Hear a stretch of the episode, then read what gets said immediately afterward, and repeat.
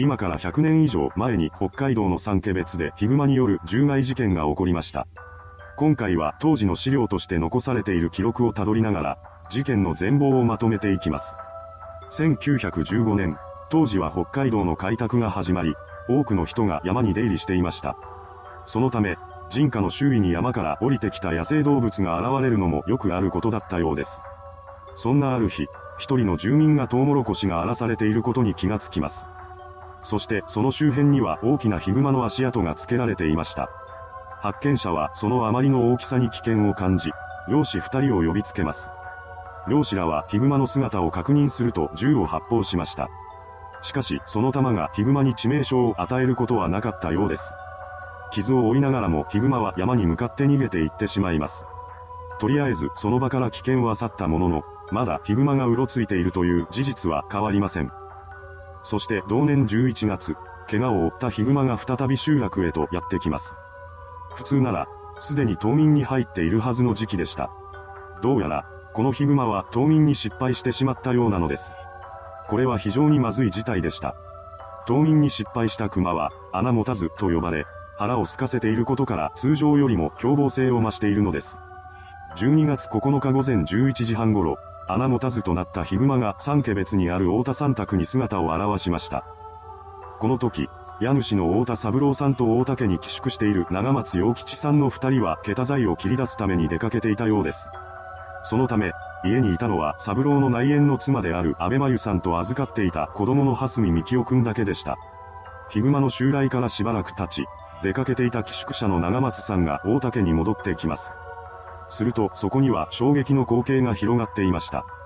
なんと、いろりのそばでまだ幼い幹夫くんが亡くなっていたのです。彼の傷を見た長松さんはこの惨状を作り出したものの正体が熊だということに気がつきます。彼は恐る恐る家の中へと入っていき、幹夫くんと一緒にいたはずの安倍さんを探しました。しかしどこにも彼女の姿はありません。また、家を襲撃したと思われるヒグマの姿もありませんでした。そこで長松さんは安倍さんが逃げることに成功したものだと思ったようです。しかし、その考えは間違っているとすぐに気づかされました。熊の足跡に重なるように、人間が引きずられたような跡が残されていたのです。その跡が安倍さんのものであるということは明白でした。また、室内には塚の折れたまさ仮が落ちていたようです。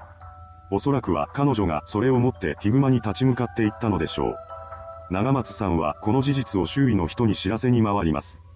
彼からの報告を受けた村民の斎藤関五郎さんは役場と警察に助けを求めるため、一人で三家別から 30km 離れた苫前町へと向かいました。そんな中、大竹での被害から1日経った12月10日、林村の村長を含む30人の男たちが捜索隊を結成し、熊に連れ去られた安倍さんの捜索に動き出しました。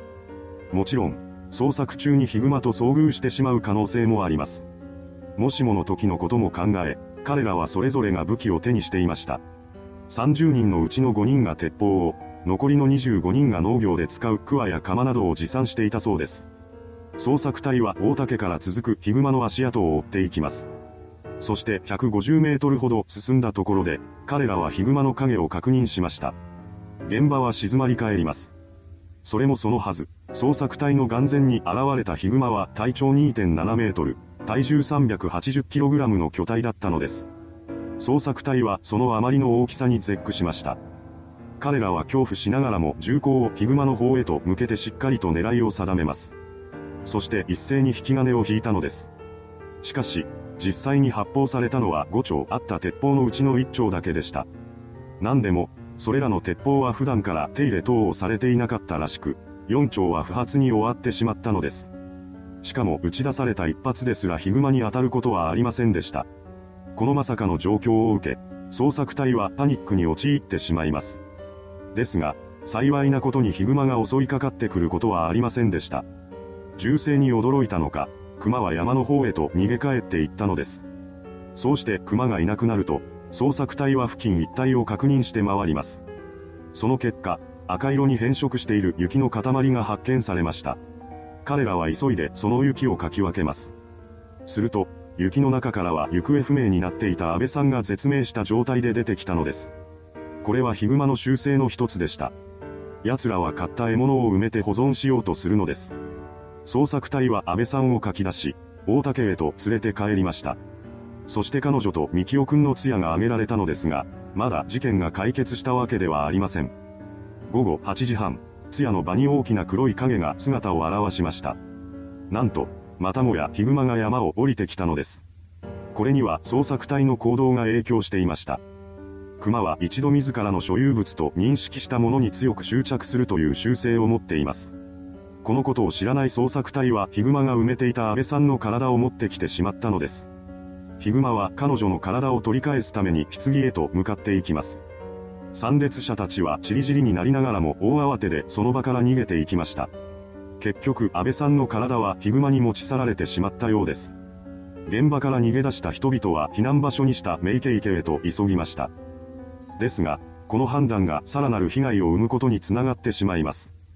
なんと、ツヤを襲った後のヒグマはその足でメイケイケへと向かってきていたのです。午後8時50分頃、凶暴化した穴持たずは避難してきた人々を含む10名がいるメイケイケに到着しました。そして家の窓を叩き割ると、室内の10人に襲いかかります。辺りには人々の悲鳴と熊が暴れる音が鳴り響きました。それを聞いた村の男性らは急いで現場へと駆けつけてきます。そしてヒグマの姿を目視すると、空に向かって発砲しました。この威嚇発砲によってヒグマは裏山の方へと姿を消します。結果的にこの襲撃では4人が亡くなり、3人が重傷を負いました。その一方で、助けを求めるために三家別を出ていた斉藤さんは 30km 離れた苫前町の警察署に到着していました。そこで事件の報告を済ませた彼は翌12月11日に三家別へと帰ってきます。そんな斉藤さんに告げられたのは前日の襲撃で妻子が亡くなったという知らせでした。12月12日、斉藤さんからの報告を受けていた北海道庁警察部の保安課は羽幌署長に対して直ちに討伐隊を組織し、ヒグマ討伐に向かうようにとの指示を出しています。そうして組織された討伐隊は熊の強い執着心を利用した討伐作戦を考え出しました。その作戦は犠牲者の体を餌にして熊を誘い出すというものです。遺族からは非難の声が上がるだろうと予測されていましたが、異議を唱える者は誰一人としていませんでした。村人全員がこれ以上の被害を出すわけにはいかないと考えていたのでしょう。こうして討伐作戦は実行へと移されました。そうしてまんまとおびき出されたヒグマでしたが、なぜか家に入る寸前で足を止めてしまいます。もしかしたらこれが罠であるということを指したのかもしれません。家には入らずに森へと引き返していってしまいました。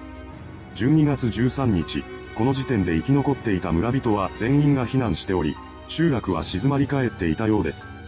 腹を空かせたヒグマは人間を探してさまよい続けます。